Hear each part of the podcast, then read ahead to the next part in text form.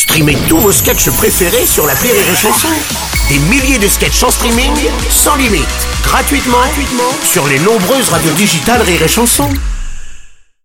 La drôle de chronique La drôle de chronique de Rire et On Chanson. retrouve ce matin la drôle de chronique avec David Azencott. Bonjour, mon cher David. Bonjour Bruno Bon, je sais pas comme ça de voir, j'imagine qu'on va parler d'Ukraine. je sais pas Eh ben pas du tout Bruno, Ah, on va parler mode, fashion, influenceur. Ouais. Oh. Non bien sûr, je voulais parler du sweatshirt de Macron, ce sweat donné par un régiment parachutiste dans lequel notre président bien-aimé a posé le sweat, hein, pas le régiment parachutiste. et, et tout le monde... Après une réunion euh, sur l'Ukraine, bien sûr. Et, et tout le monde s'est foutu de sa gueule en disant qu'il était en mode Zelensky. Euh, la différence, c'est que Zelensky était comique avant d'être président. Mais cette guerre est aussi une guerre des, des apparences finalement. Bah oui Bruno, c'est vrai. Et du coup, peut-être que les prochains sommets internationaux ressembleront à ça. Bienvenue sur Fashion TV pour ce sommet international pour la paix en Ukraine. Et voici qu'entre sur le podium Volodymyr Zelensky avec son style militaire mais casual chic, suivi du président Poutine en costume trois boutons classique, on voit presque la bosse du pistolet au niveau du cœur, enfin s'il en avait un. Et enfin Emmanuel Macron avec ce choix audacieux du hoodie noir, à la fois sport, streetwear, normcore, bref n'importe quoi. On voit bien l'influence de McFly et Carlito.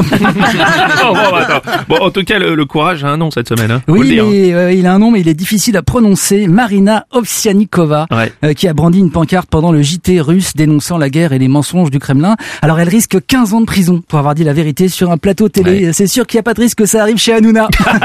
C'est sûr, vrai, malgré tout, cette guerre absurde continue. Eh oui, absurde, Eh c'est oui. le mot Bruno. Je sais plus qui a dit, la Russie qui attaque l'Ukraine, c'est comme si le reste de la France attaquait la Bretagne. Oui. Et Ouais. d'ailleurs, il se trouverait sûrement des bonnes âmes pour dire que c'est un peu la faute des Bretons quand même. Hein. oui, mais bon, ils ont installé trop de crêperies gare Montparnasse. euh, et puis on trouve des dans des boulangeries de plus en plus proches de l'Elysée. C'est de la provocation.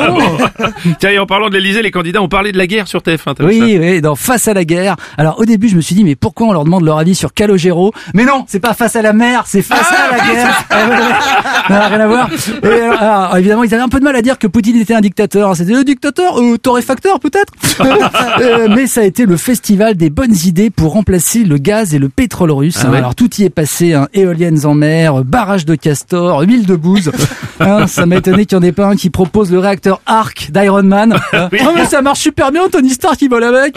Euh, ah, c'est ça le problème d'avoir que des candidats qui ont fait littéraire.